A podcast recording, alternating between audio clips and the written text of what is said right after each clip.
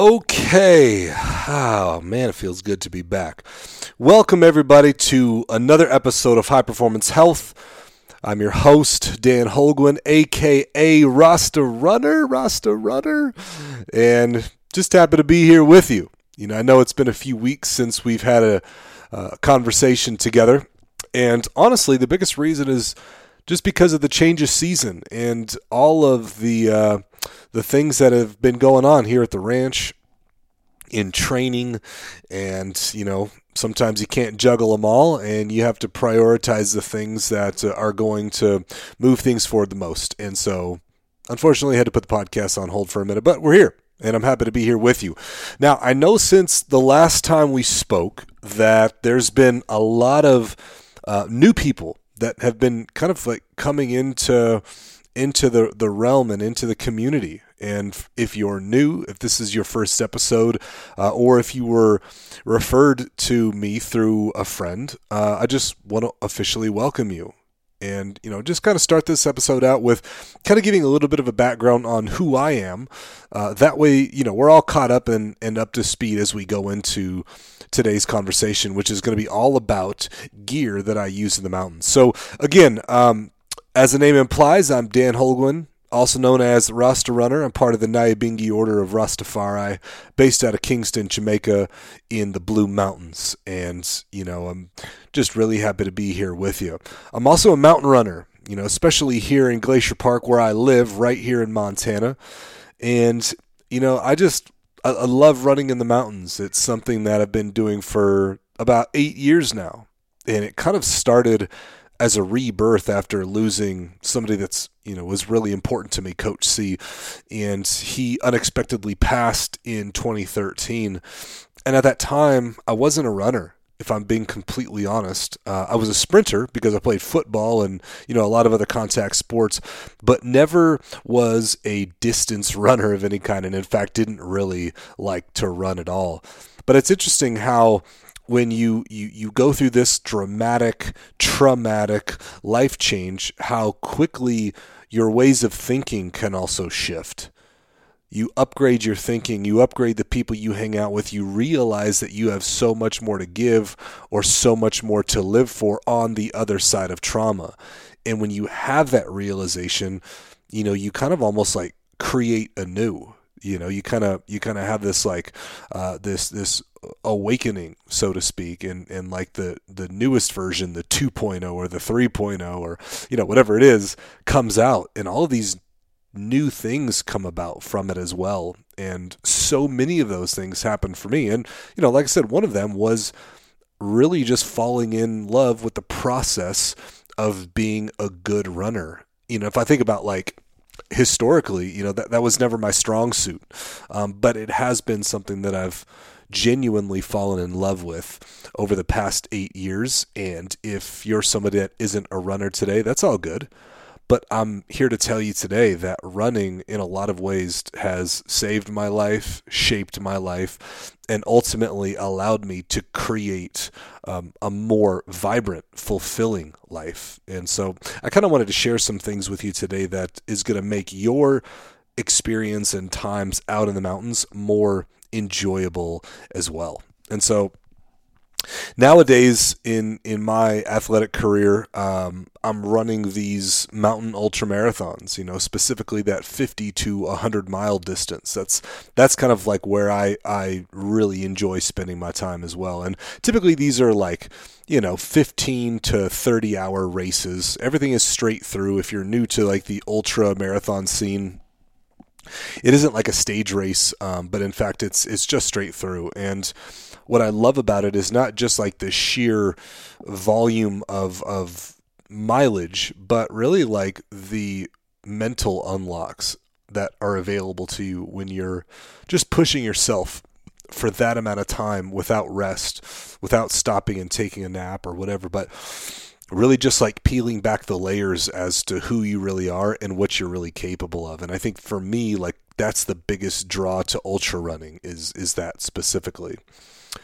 Um, and so again, this podcast episode is dedicated to the year that I use, the gear that I use while while I'm moving through the mountains. And as a preempt to everything I'm about to discuss, um, I'll say this historically, you know, I've never really put a premium on quality gear because, to be honest, I guess I, I don't know, I guess I just didn't care enough about it. You know, I just figured, well, you know, any gear will work, um, and you know, I'll just go about doing it that way. But as my experience has grown over the years and the more like sketchy situations I've found myself in, the more that I realize that there's so many times where my life is hinging on the gear that I'm carrying. You know, for example, um, earlier this year in May, I did a 50 miler uh, in Bryce Canyon. It was like a, a, a race that I did down in Utah.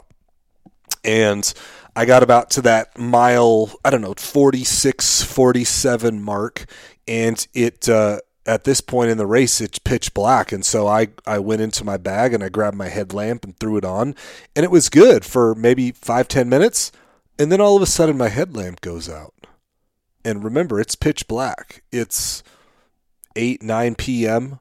I'm in the middle of the mountains. I can't see anything except the outlines of you know the the bushes on on either side of this narrow trail that I'm on.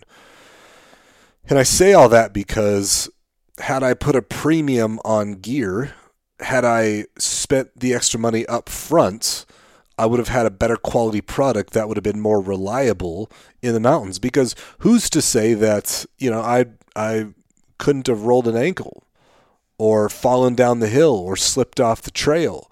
You know, all of these things can happen when you have um, when you have gear that is unreliable or when you have subpar gear. And so there's so many situations like that where, you know, nowadays like I don't I don't mind paying more for quality gear because I realize how valuable my life is.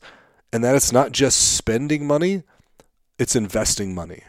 And that's what I want you to be thinking about today you know there's like that saying buy once cry once when it comes to you know your gear or or your, your, the things that you need for your hobbies or your interests. And i think uh, in a lot of situations it's it's really true. You know sometimes you have to spend a little bit more money up front in order to have a quality product one that's going to last over the long term. And you know i'm just at a point in my life right now where I guess a I'm I'm blessed to have the resources to be able to do this, but I've also wised up enough to realize that again, my life in a lot of situations hinges on the gear that I have, and so I know that uh, that I'm going to have to pay a little bit more up front to get quality products, and I'm okay with that. And so I, I just want to say that up front. That way, as we go through this and, you know, we talk about like what, what the cost is for some of this gear, that you're not shocked by by the reality of the situation, but realizing that again, this is an investment in your own life. And to make this fun and not just like a boring, stale conversation about running stuff, I'm going to frame the conversation around three different people. And maybe you relate to this person, maybe not. But this is just all for fun.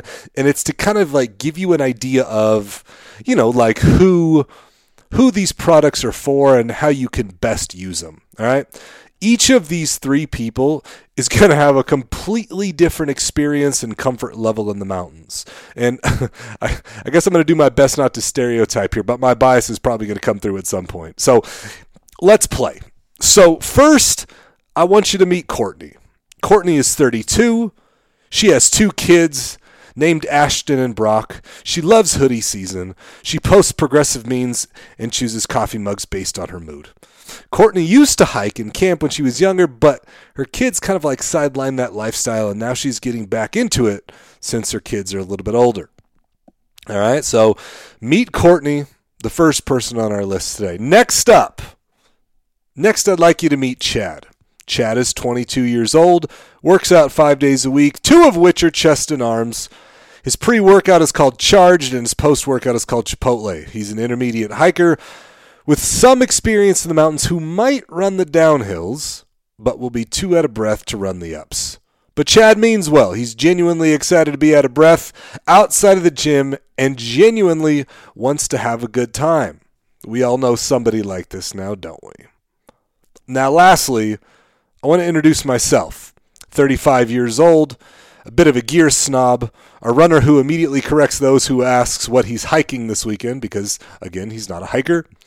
Self proclaimed survivalist refuses to run on the pavement because it's not natural and loves to tell anybody who'll listen about the mountains he's ran. He's definitely seen some things throughout his time, but is always learning and testing new things, okay?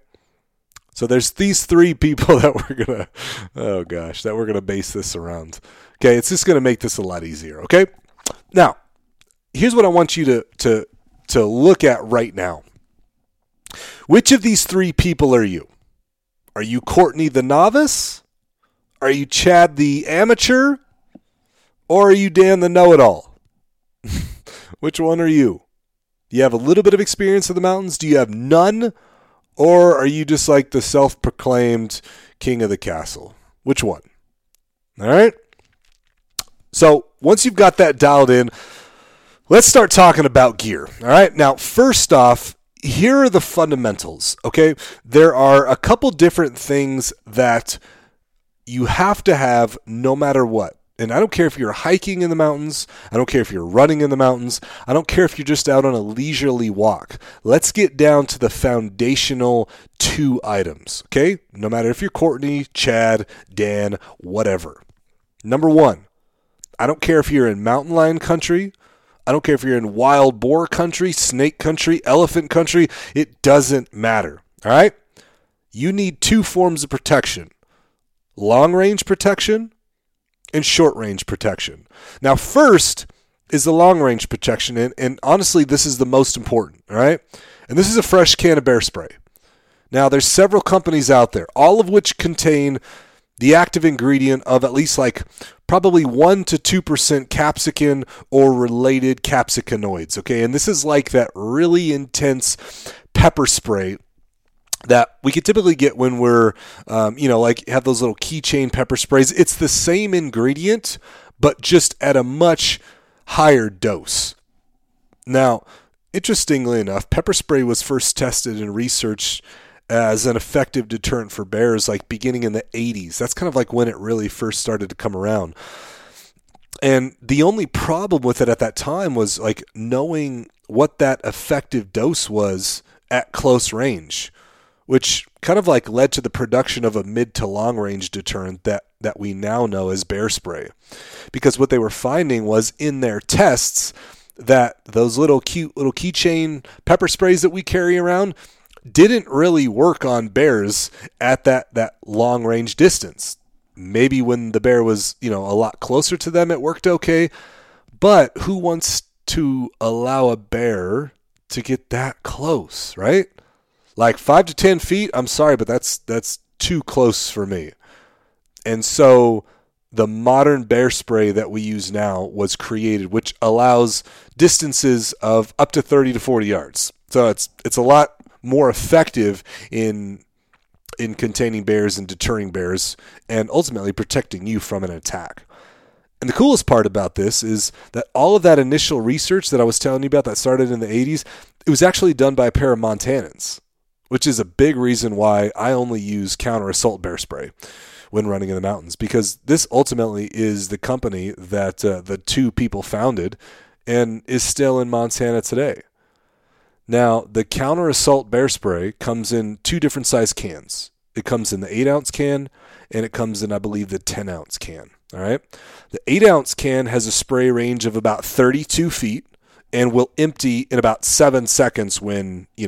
of about 32 feet and will empty in about seven seconds when, you know, held wide open. The 10 ounce can has a spray range of 40 feet and will empty in about eight seconds. Either can is going to work, but in my opinion, you have you have options. All right and it really does work too. Here's here's a study that I found in a book that I'm currently reading. In a 2008 review of bear attacks in Alaska, all from 1985 to 2006, researchers found that bear spray stopped a bear's quote undesirable behavior in 92% of cases.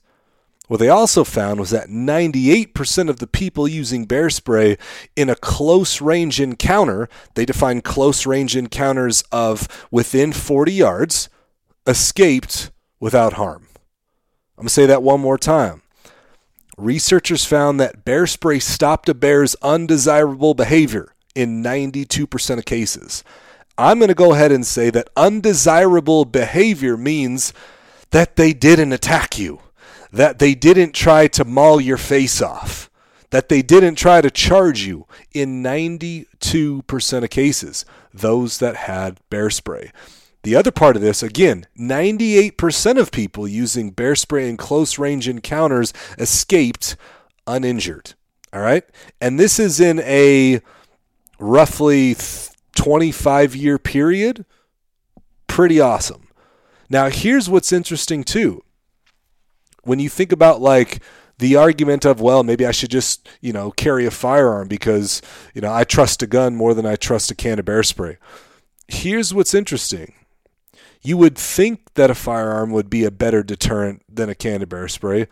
But again, the research is proving otherwise. Here's something else that I found in this book. Now, this book that I'm reading right now is called Bear Attacks Their Causes and How to Avoid Them.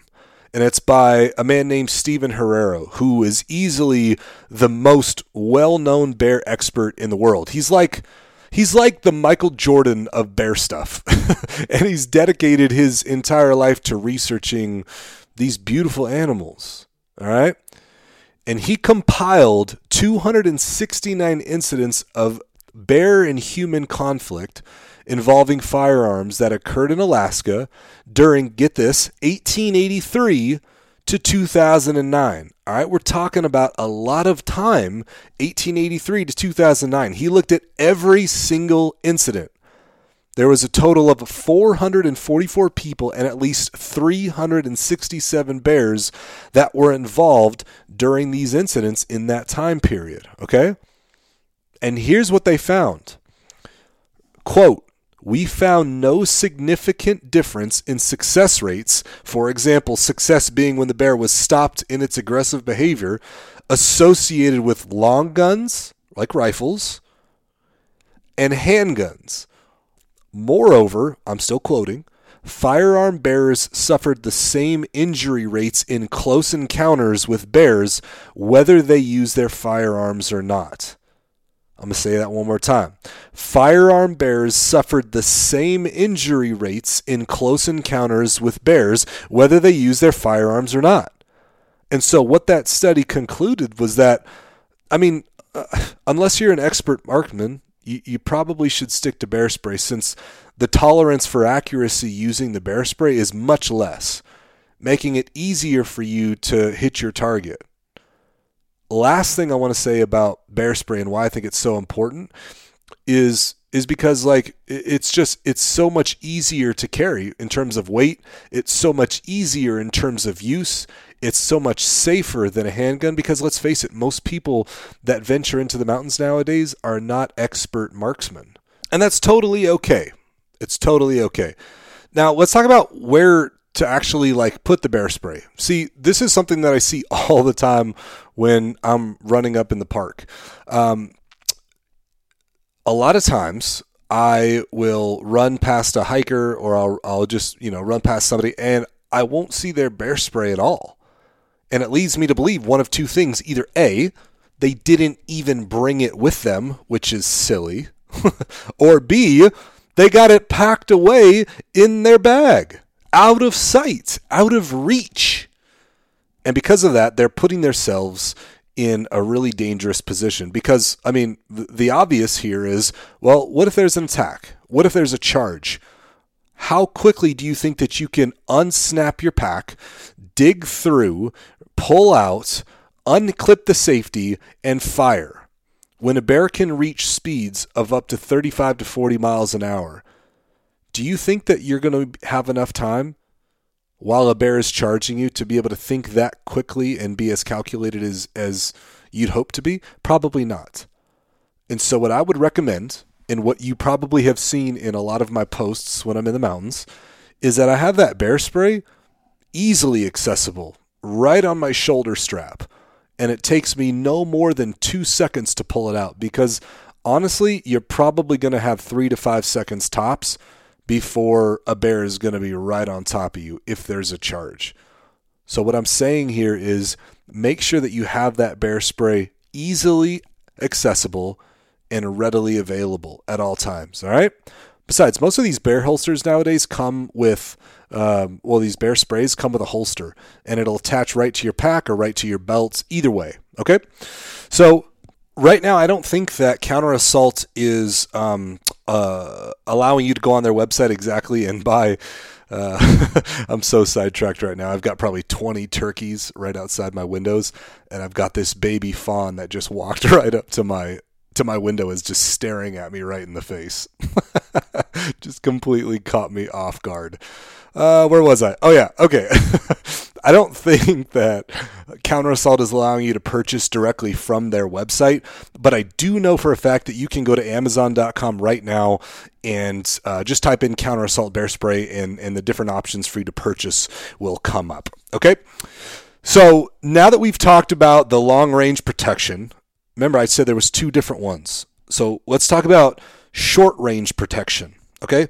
And this is so important too, and the one thing that most people miss. All right? So let me kind of paint this picture for you. Now, let's go back to those three people we talked about earlier, right? Now, imagine Chad is casually walking through a forest with not a care in the world except for what he's going to eat once he gets back to town because that's where mine my mind typically is too. And let's also imagine that he's not checking behind him, he's not checking the hillsides for wildlife because he really doesn't know how important this is yet. He naively feels safe because he's been in the mountains a few times and you know he once listened to a David Goggins podcast and he feels good about being out in the wilderness and on his own. All right? But out of nowhere, he feels this crushing weight on his back two inch razor sharp claws start digging into his back and neck. The force of the blow knocks him to the ground and onto his stomach. Four inch canines wrap themselves around his neck and bite down, and in an instant, his neck snaps. Chad's dead. All right, let's just be completely clear. And he's probably right now being drug off of the trail and into the thick forest underbrush, the latest victim of a mountain lion attack. Now, this is real. This really happens. And I think that a lot of times we we naively feel safe, like Chad did. We think that because it's a national park and there's people around and we're near the roads and you know, you don't really hear about this kind of stuff, it does happen. And I think what's really important here is that he may have been able to prevent this had he been able to use the next piece of gear that I absolutely recommend that you openly carry a fixed blade knife. All right? Because here's the truth according to research you're going to see a bear before it sees you. No doubt. You're going to see them in front of you, you're going to see them on the hillsides. Chances are you're going to see them first. But a mountain lion is completely different. According to that research, it's highly unlikely that you'll see the mountain lion first because mountain lions stalk from behind. Predatorial cats do not just jump up onto the trail and scare you. They've been stalking you for probably a while now. And if there's an attack, it's going to be tough to deploy your bear spray at such short range without feeling some of the effects from the bear spray. And I know this to be true because when I was in high school, I was with my girlfriend and a few friends, and we were uh, out to lunch. And I was in the back seat on the passenger side, and she had this can of bear spray, and there was four of us in this tiny little like Hyundai Hyundai Elantra or something like that, this tiny little clown car. And I thought it would be funny to just like quickly spray the the bear spray down towards the ground. And even though it wasn't directly at somebody, even though I just sprayed it directly at my feet, it made the entire car like uninhabitable. like we had to pull the car over because everybody's eyes were burning. And I didn't spray it for very long, but it made it unbearable. I mean, no pun intended here, but it made it so difficult to breathe, to see, because at short range, that stuff is potent, man. Now think about if you've got a mountain lion on your back, you think that that bear spray is going to really help in that situation? No, it's probably going to affect your eyesight. It's probably going to affect your ability to think rationally in the situation and know what to do. And so that's why I recommend having a fixed blade knife. It's so important. Because if a cat jumps on your back, you have the ability to quickly pull the knife out of its sheath and and go to work and do your best to protect yourself because according to the research there is no playing dead with mountain lions because they're there to kill you. They're not just there to charge you and run off like a bear typically is. They are there because they're wanting to eat you and you must fight back at all costs. And so the only knife that I use is made by Montana Knife Company and I'm sure that you guys have heard me talk about them before, but I love them for for a lot of reasons. Number one, they're made right here in Montana by a, a couple friends of mine, and I'm definitely going to support my friends because they got a hell of a product, man. A really nice knife. They're made from high quality, high carbon steel, which is probably the strongest and lightest steel that you can get nowadays. The whole knife itself weighs less than two ounces, which is a a minimalist or ultra runner or hiker's dream, you know, because weight is is an important factor. We're talking about a knife that won't break, that weighs less than two ounces. It's unreal. But also because, you know, they're wrapped in paracord. And I thought this was such a nice touch that companies aren't doing this, but but Montana Knife Company has really made this quality product that they wrap the handle of the knife in paracord so that if you're ever in a survival situation, I mean, paracord can be really handy. There's a thousand different uses for it. And the military has been using it for pretty much ever because of its efficiency and how many different things that that it can it can do to save you in in survival situations. And so I think that with the fixed blades, there, there's a couple really big reasons why I would recommend that over, say, a folding knife. Number one is under an attack, you won't have to unsheath and unfold the knife blade. The Montana Knife Company knife, specifically the one that I use called the Speed Goat, comes in a Kydex sheath, which is typically the same material that gun holsters are made out of. And so it's a hard plastic, a dense plastic, and it just attaches right to your belt or right to your shoulder straps on your, your running vest or your hiking pack and you can quickly pull it out and again go to work if you need it to save your life. But the other reason is if it's used during attack, the knife blade itself isn't going to break. It's not going to fold back into itself. It's a fixed blade. There's only one piece. There's no hinge, there's no spring. It's just a more effective, durable, resilient piece of equipment that will ultimately uh, save your life during an attack. And again, it's important to keep the blade on your hip or on your chest opposite of, of your bear spray. So, for example, like when I'm running with a, a vest on, on one side of my body, I carry my bear spray, and on the other side of my body, I carry my knife. So, for me, my, my specific setup is I'm left handed. So, I have my bear spray on my right side, and I have my knife on my left side. And for me that works. And and you might you might go opposite of me if you're right-handed or maybe just try them both out and just see what feels good to you. But what I would do is I would test it. I would test to see how quick my draw is with my bear spray and how quick my draw is with my knife. Because it's great to just like have those those tools available handy, but it's another thing to be able to know how to pull them out of the sheath or, or, or unclip the safety on the bear spray and be in position to use them. You know, you really want to create that muscle memory for those two pieces of equipment. And it doesn't matter if you're Courtney or Chad or Dan, like you just want to be efficient with your tools. And that's the way that I try to look at everything that I carry with me in the mountains. These are all my tools. And I am an expert craftsman when it comes to this because my life is incredibly valuable to me. And I want to make sure that I'm prepared for those situations. So, I know that uh, Montana Knife Company is special in a way that they only do limited releases every so often. And every time they've ever done a release, they've sold out in less than a minute. And I know that uh, they have several different models to choose from. I prefer the Speed Goat because, again, it's that knife that's less than two ounces. And I just talked to uh, one of the owners, my buddy Brandon, and he told me that the next Speed Goat release is in November. So at the time of this recording, which is mid October 2021, we're looking at next, or excuse me, we're looking at November, which is in the next couple weeks. All right. And you can get a Montana Knife Company blade by visiting their website, montanaknifecompany.com. Okay.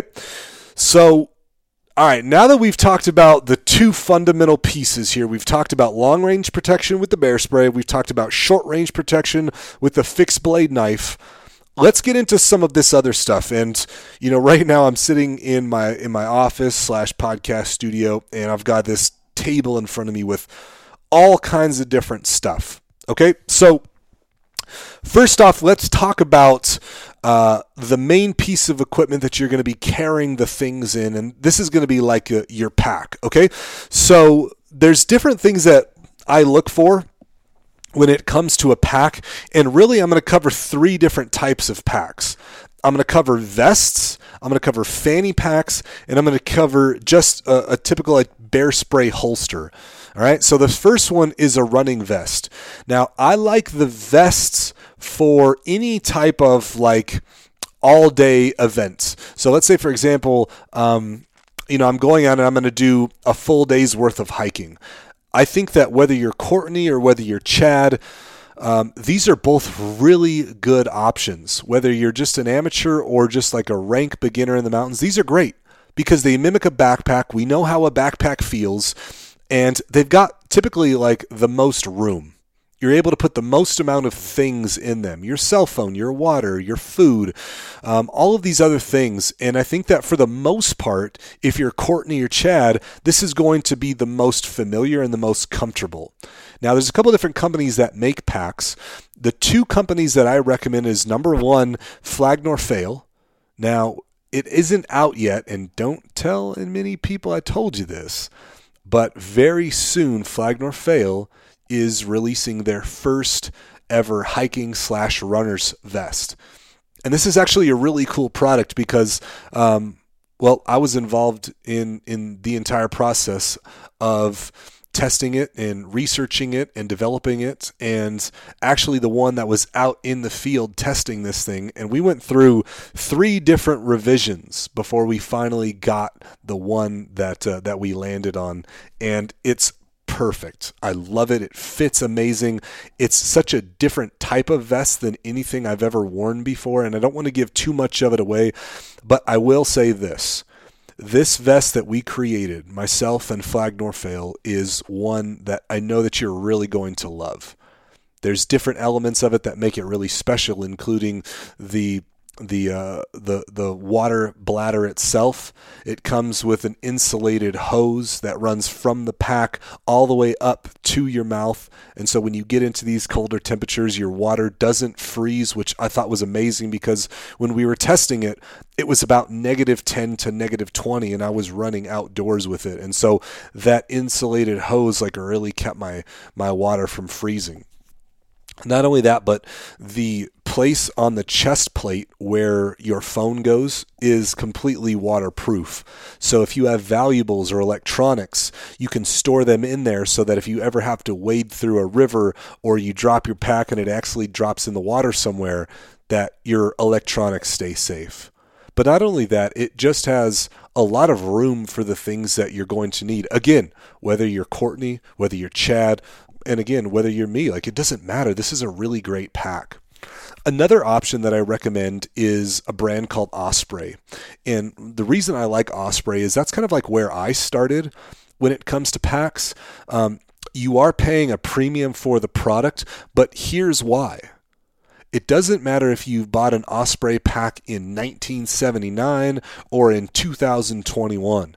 They have a lifetime warranty against rips, tears, things that break, zippers, it doesn't matter. They have a lifetime warranty on repair, whether you bought the product or whether it was given to you or you bought it at a garage sale or you bought it brand new from the store. It doesn't matter. They will fix it free of charge. And You just don't see that anymore. And I really appreciate that about Osprey. So these vests work really well because you know they they're just what I think a lot of us are most comfortable with because they relate most to a backpack. They typically tend to fit a little bit tighter and there is like a lot of compression through the upper chest and lung cavity, um, but that's just to be expected because they're supposed to fit tight to your body. Now, the next pack is uh, is actually like a fanny pack, and this is like something that I I started with originally too back in 2013. What I like about these is this is meant for the Chads. This is meant for Dan, who have experience in the mountains, who don't typically carry a lot of things. So if you're more of like a minimalist, a fanny pack can actually work really well for you. There's a couple different differences here. Number one is that instead of it being wrapped around your upper body, the fanny pack obviously goes around your waist. But the cool thing is, is that these these waist pads and everything that wraps around you is actually padded really well. So there's no chafing, there's no rubbing, there's no uh, uncomfortableness to them at all. They actually look and fit really nicely, and they tighten up by just these drawstrings on either side. Now, when it comes to like the actual like storage capacity, obviously you're not getting as much as you would in one of the vests but again if you're running you know as a minimalist here then it it really is a good fit I like using these packs when I'm going fast in the mountains or when I'm only running, like, say, 20 miles or less. That typically works best for me because I know I'm not going to be out there all day. I'm just going to be there a few hours and I don't need a ton of stuff. Now, instead of having a bladder like you would get in a vest, typically with the fanny packs, there are these um, like two little holsters for water bottles to go. And so that's typically how I use um, my water setup in a in a fanny pack. The fanny pack that I use is called the uh, what is this? What do they call this? They call this the Talon Six by Osprey. And again, it's got that lifetime warranty on materials, on repairs, all of that stuff. And that fanny pack has actually been treating me really well on these um, these runs that are typically 20 miles or less. So you might want to try that as well. I don't think that I would recommend it for a beginner. I don't think that Courtney would really uh, appreciate this piece of equipment. But again, the Chads, the Dans, the minimalists, those only spending a few hours in the hills would would really um, like this setup entirely. Now, the last piece of equipment here is just the the waist banded bear spray holster. And there's a company out there right now called Scat, S C A T. And Scat is kind of a play on words for, you know, when a bear poops, it's uh, the the technical term is scat. I don't know why they chose that word, but I'm not here to judge. Um, but the cool thing about this is that it's not a fanny pack, it's not a vest. It's even more minimalistic than the fanny pack because all it has room for is a can of bear spray, your phone, and maybe one gel pack. And that's really all you have room for on this thing. And this is perfect for Courtney. This is perfect for you know the the mom that wants to just take the dogs out on the local trails maybe a couple miles in length total doesn't really need water with her maybe just wants to have her bear spray her phone in case she needs to make a call maybe even her car keys but that's it this is a really great option as well. And typically, I use the bear spray holster from Scat uh, when I'm just doing something that's, you know, three to four miles tops. Again, I don't need to carry water. I don't need to carry any type of locator devices. I just want bare bones. This is typically my option. So, again, to go over those again one more time. The vest is a great option for the Courtneys, for the Chads, for the Dans. The fanny packs are best for just like a few hours out in the hills, typically those that are more minimalist in nature and then finally just that that bear spray holder by scat for those that are just doing maybe a, a mile or two out for a, a walk with the dog or whatever okay? So that's covering packs.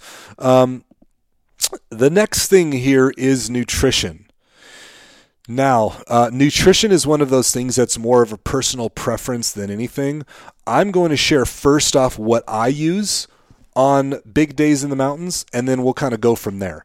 Um, what's most important to me when I'm running is that I'm getting a constant supply of macronutrients that are going to help me perform the best.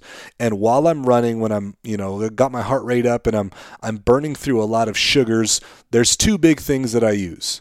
I use um, calorie and flavored gel packs, and typically these are, you know, like 100 to 125 calorie gels that I pop every 30 minutes. They give me that quick boost of sugar, that quick boost of carbohydrates, and they allow my body to just continue to go um, without really feeling any dips in blood sugar at all. Now, the other thing that I really like that's easy on my stomach that keeps me feeling like I'm getting like that that solid food taste, but not really getting that like uh, that satiate feeling are these uh, these like Stroop waffles you know, and this is something that I think that in a lot of a lot of ways we've probably just ate for the hell of it as a snack, but like really this is a this is a really good fuel source for when you're in the mountains. It's lightweight, it doesn't take up a lot of room in your pack, and they actually are really sweet and sweet with honey and taste really good and they're actually really filling as well. So i really like the gels. I really like the stroop waffles. Both of the ones that i use are made by a company called GU the letters simply just g u GU and the reason I like them is because they just have so many great flavors. For the gel packs right now, my two favorite flavors are the espresso love, which tastes like coffee even though I don't like to drink coffee, I love the way it smells. Um, and uh, they also have the uh, the blueberry and salted chocolate stroop waffles from GU as well. Both of those taste phenomenal. They're about 140 calories a piece. And uh, both of these products have electrolytes and sodium built into them, which kind of just makes it like this perfect fuel for when you're out in the mountains. Now, there's other things that you can take too. Like if you're Courtney or if you're Chad, um, I would recommend first having some of the gel packs, and I would recommend having some random other whole foods as well. I think that typically for Courtneys and Chads, you're probably not going to want to like sit and suck on uh, a ton of gel packs all day. You're probably not going to want to just eat a bunch of waffles when you're out on the trail. Uh, but what I would recommend is have a couple gel packs, but mostly carry whole foods that you would really enjoy. You know, the trail mixes or the Pop Tarts or, you know, whatever food you feel like would be um, most important to have out there for you, go for it.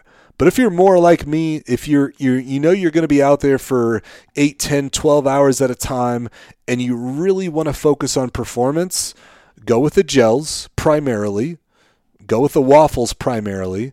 And then if you absolutely want to have something else, you know, maybe bring maybe bring a pop tart or two.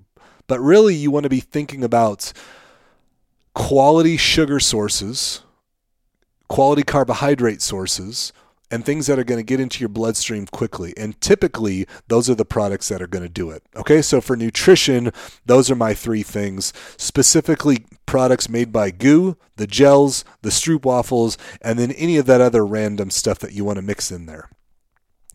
Next, let's talk supplements. Now, I don't really take a ton of supplements, if I'm being completely honest and even less when I'm out in the mountains. But there are two things that I absolutely love and I won't go on a long run without. Number one is my electrolyte tablets. Now, I take these every 30 minutes because as you're running, as your body's under stress, you're burning through electrolytes really, really quickly. And you've got to make sure that you're continuing to resupply your body with these. Now, again, I'm speaking from my standpoint. All right. So every 30 minutes, I pop one of these Hammer Nutrition Endurolite capsules. And the other thing that I'm also taking every 30 minutes is a sodium capsule, which is strictly salt that's helping me to reduce cramping, reduce fatigue, and ultimately just allowing me to perform at a higher level. Hammer Nutrition Endurolites and salt pills made by a company called SaltStick. You can find Hammer Nutrition products available at their website, hammernutrition.com. You could also go to Amazon. For the SaltStick um, salt pills, you can get those online as well. I, I get mine through Amazon.com. Now, for all of the stuff that I've talked about so far, I don't have codes, I don't have affiliate links, I'm not a sponsored athlete in any way. I just really love their products, and I think that you will too. Now, let me ask this. Uh, I know that someone's going to ask me, you know, do I need to be taking um, Endurolites? Do I need to be taking the salt pills every 30 minutes? Well, if you're me, I would. If you're Courtney, I wouldn't worry about it. If you're Chad, I, I probably wouldn't worry about it either. Because again, if you're if you're bringing your own foods, your own solid foods, chances are you're going to get some sodium in those chances are you're going to have plenty of calories to fuel you throughout the day, and you don't necessarily need to be focused on the electrolytes. So, again, the electrolytes and the salt pills, I wouldn't really recommend for Courtney's or Chad's. Those are typically just for the Dans. All right. Uh, next on our list. So, actually, let me back up. We've talked about uh, short and long range protection, right? We've talked about packs. We've talked about nutrition. We've talked about supplements. Now let's go into safety. All right? Safety, safety, safety. This is so important and probably the one thing that Courtney's and Chad's miss most. They don't bring a first aid kit because probably they're not running full speed and they dang sure ain't running downhill as fast as possible. But the Dans are, and the Dans realize that, oh, shoot, you know, anything can happen out there. And I'm not going to just be able to walk up to a counter and ask for a band aid. I need to have that stuff with me. Because remember, nobody is coming to save you out there. You must be accountable to yourself. Okay? And I take an ultralight first aid kit made by a company called Adventure Ready. It's a company named Adventure Ready. And in this kit is a set of band aids, some gauze, some alcohol swabs, um, some alcohol pads, a quick suture kit.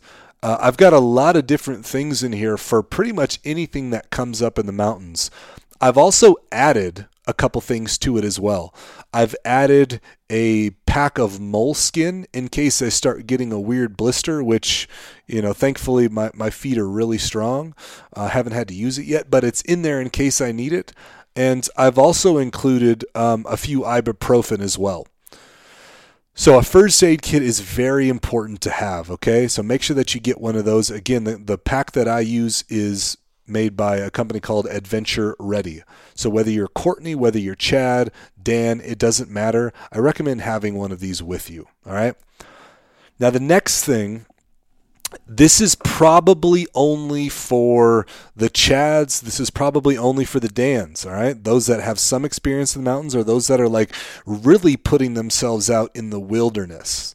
Those are like, you know, the ones that are going like 20, 30 miles in the backcountry, far, far away from the nearest road or, or service area. Now, there's a product out there by a company called Garmin called the InReach Mini the InReach Mini. And this is a small, like, fits in the palm of your hand device that allows um, satellite communication to send text messages, to receive text messages. And it's actually really cool because it's also um, a GPS device. And with a regular subscription service, you're able to send and receive text messages no matter where in the planet you are, as long as you have a, a clear shot of the of the sky. And I can't tell you how valuable this product is. Now, I think I paid $350 for it. And then the service is about $15 a month. But let me tell you again, like we're talking about how valuable your life is. We're talking about like how valuable the uh, peace of mind is for your loved ones. You know, if I'm being completely honest, Gabriella gets like really anxious when I go out on these like big epics in in Glacier Park when she knows that I'm going to be gone for 12 15 hours uh, and I'm covering 30 40 50 miles at a time nowhere near anybody or any service and it's really nice that when I get up into the mountains, I can send a text message every so often, just quickly saying, hey, everything's good, just checking in. Or, hey, I'm starting my run now. Hope you have a great day. You can do that with this device. And again, think about the peace of mind that it provides to your loved ones. Another cool part about using this piece of equipment is I can leave the app open on my computer screen and she can see in real time where I'm at on the map because another feature of this is that it involves uh, live tracking. So she can literally see where on the trail I am at all times. It's really cool. I can drop waypoints, I can leave breadcrumbs, I can do all of that with this Garmin InReach Mini. And for the Chads and for the Dans that are like really getting after it and getting into the real wilderness, I'd recommend getting this. Again, it was 350 bucks up front for the device, and then I think $15 a month. Um, the next piece of safety equipment that I use, and this is actually something that I just started using recently, is just with my cell phone. You know, I I typically am out 12, 15 hours, like I've been saying. All right. And in that time, with my phone, you know, being used because I'm recording videos and stuff for Instagram, I'm uh, I'm listening to music on loud the entire time because I use it as a bear deterrent, but also just to increase the stoke factor. It's really important that I have uh, a phone that has some battery life. You know, I don't want my phone to die out there because that can be a potential safety issue.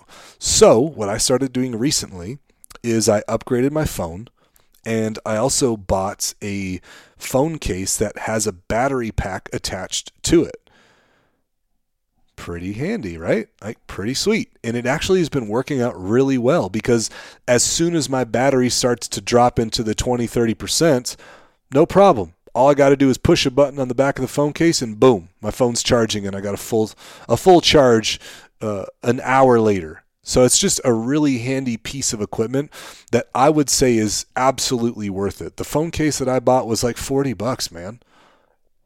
Completely worth it. So, covering safety again, real quick. We talked about having a first aid kit made by Adventure Ready, the brand. You can get that online at their website as well.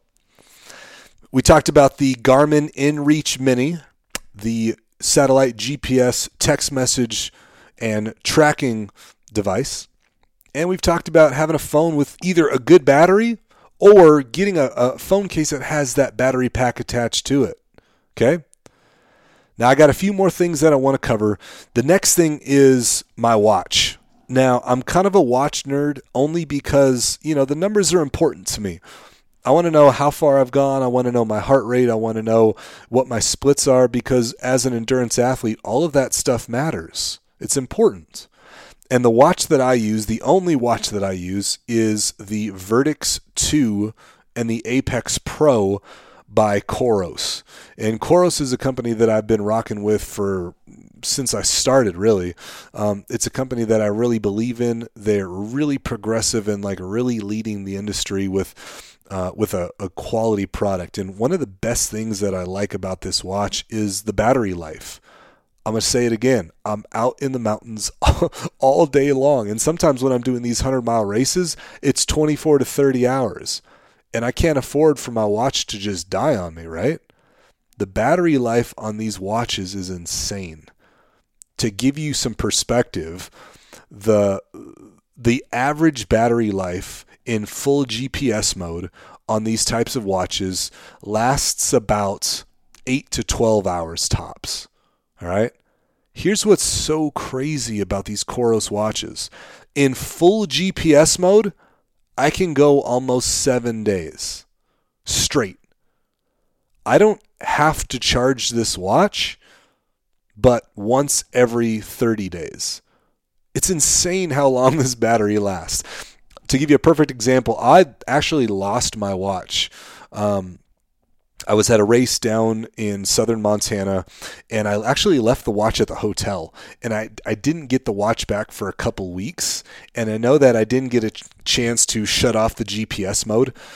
And when I finally got the watch mailed to me from the hotel, it still had a charge. Like the the battery was still on, the watch was still going. It was actually like a really cool testament to the watch's battery life, and that's important. The other thing that I really like about the Coros Apex Pro and the Vertix 2 is that the metrics are accurate. They're really, really accurate. And you know, I've I've used another watch brand before. I've used the Garmin watch, and you know what my heart rate would say on the watch versus what I actually felt it to be was not accurate at all. And in fact, it kind of just turned me off to the product entirely. But when I use the Coros, man, I'll tell you, it, it really does feel dead on. And, and I really like that. And so I've really developed a good relationship with the company and the product itself. And I'd highly recommend them. And again, I'm not a, um, a sponsored athlete with Coros at the moment. Um, but I know that in the near future, we're going to have something worked out, and I really would recommend trying this watch out. The Coros Apex Pro or the Vertix 2. Um, I think that the Apex or the Apex Pro would be great for Courtney. It would be great for Chad. And I think that the Vertix 2 would be an excellent watch for for the Dans out there. You know, the ones that are again really pushing themselves into the wilderness and really really need a good satellite tracking uh, watch that you can actually like view the maps on your phone. Okay. Next on our list is um, shoes and clothing, and I'm going to put these into into one group because I think it's all the same. Now, clothing wise, I only wear flag nor fail. Like we should we should know this by now. When it comes to uh, training shorts, when it comes to compression shorts, when it comes to long sleeve tops, short sleeve tops, socks, I'm wearing flag nor fail, man. Number one is just because it's just good training gear. It's it's excellently made. The materials are meant to last. It breathes well. It dries quick.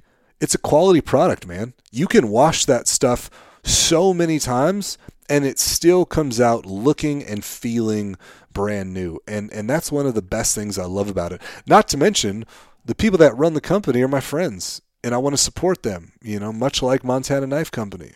And so it's a win-win when the people that make the product stand behind it as much as as they do and it's actually a really good piece of equipment.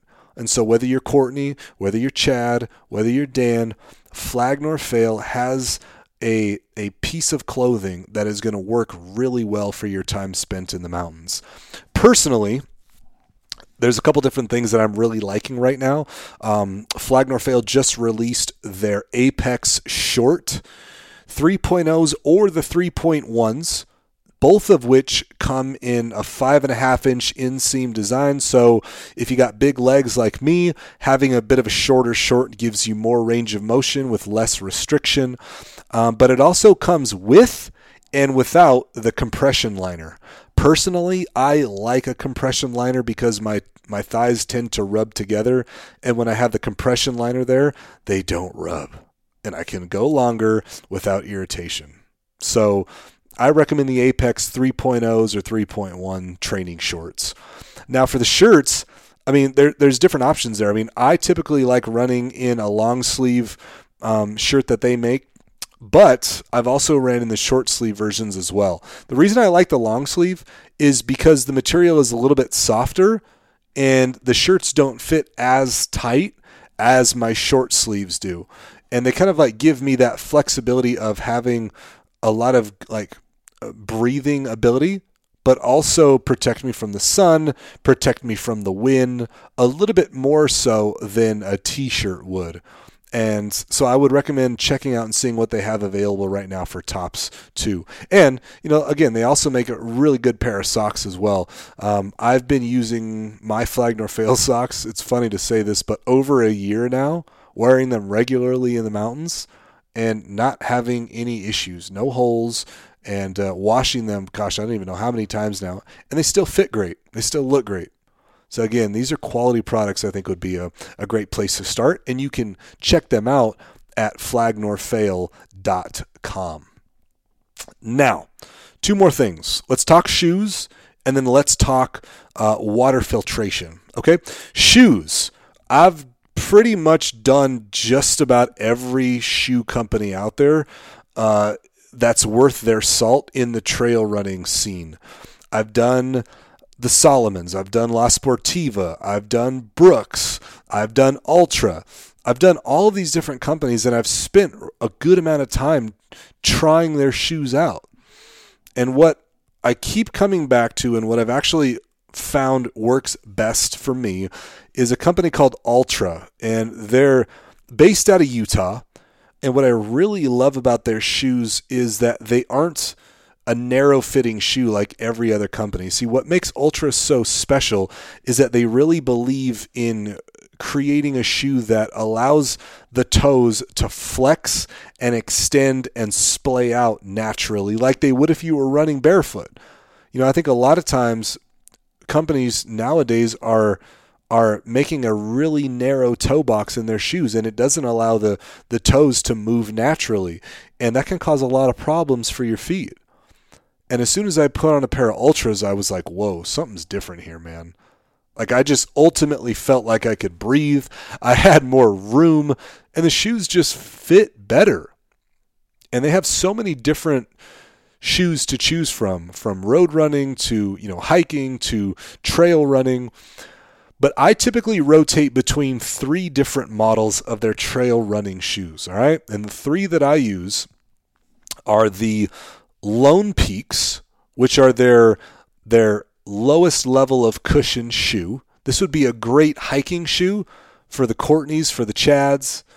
I also really like their mid level cushioned shoe, which is called the Timps, T I M P S, the Altra Timps. And those are a mid level cushion shoe. This would be great for somebody that's maybe on the on the heavier side, that's hiking all day, that wants a little bit more cushion. And then I also use recently, just added these into my into my rotation, the Altra Olympus, which is their highest level cushioned shoe. And what I like about the Olympus is that for the big heavier dudes like me, like right now I'm about 198 200 pounds. This shoe will allow me to run over rocky terrain, sticks, stumps, all of that different stuff and uh, I can do that all day and really like not feel a ton of impact through my midfoot, through my heel, and uh, I just really like the amount of cushion on these. And to be honest, their color schemes are rad. They look good, they fit good, and um, from like a weight perspective, these shoes are only you know 11, 12 ounces for for the uh, for the Olympus, their highest level cushion shoe, and it just goes down in weight from there based on the Timps, like I mentioned, which was the mid level, and then ultimately the Lone Peaks, which is the um, the the lowest level cushion shoe that they have. So I would definitely recommend trying those out. Again, if you're more of a heavy guy, the Olympus is a good start, or the Timps. and then if you're a little bit lighter, um, I think that the the Lone Peaks are a good, great place to start. So try those. You can get them at Altra. What is that? I think it's like altrafootwear.com. A L T R A footwear.com. Um, last thing on our list when it comes to gear, man, we're just rolling through this.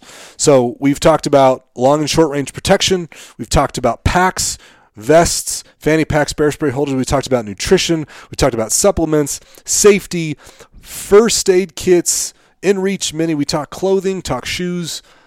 Last thing let's talk about water filtration. All right. This is for Chad and this is for Dan and maybe even Courtney if Courtney's spending a long day out in the hills. You know, especially if you get into areas that uh, you know you're you're not going to be close to any type of service. You're probably going to want to have some filtration equipment with you to pull out of a stream or a river or whatever because you know you could you could try to raw dog it. I mean i'm not going to say that i've never just like filled up a bottle from the stream but you never know uh, you know what could be in that in that water and you want to make sure that you're playing it safe as best as you can.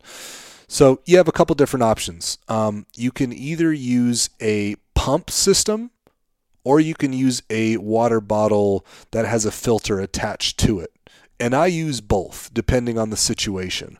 Now, when I'm running and I'm out there all day long, I will definitely take a, uh, a, a small water pump by a company called MSR.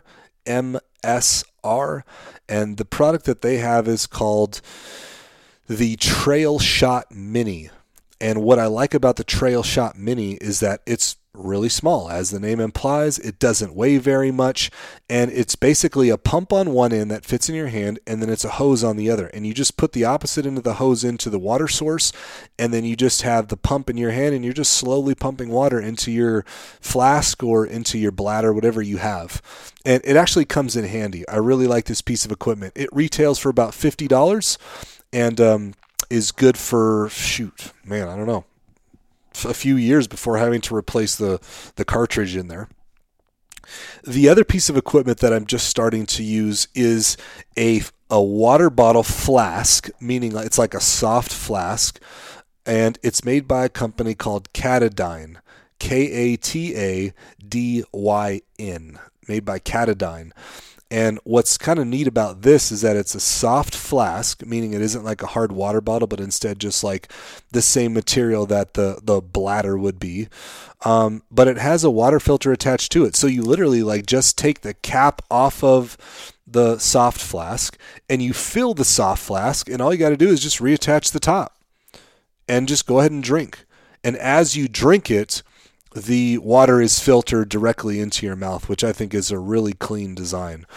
I will say this after testing the soft flask with the filter um, on my vest and on my fanny pack, I don't recommend this if you're running for use with the fanny pack only because it's really difficult to like stuff a soft flask into a tight pocket on the on the um, on the vest, or excuse me, on the on the fanny pack.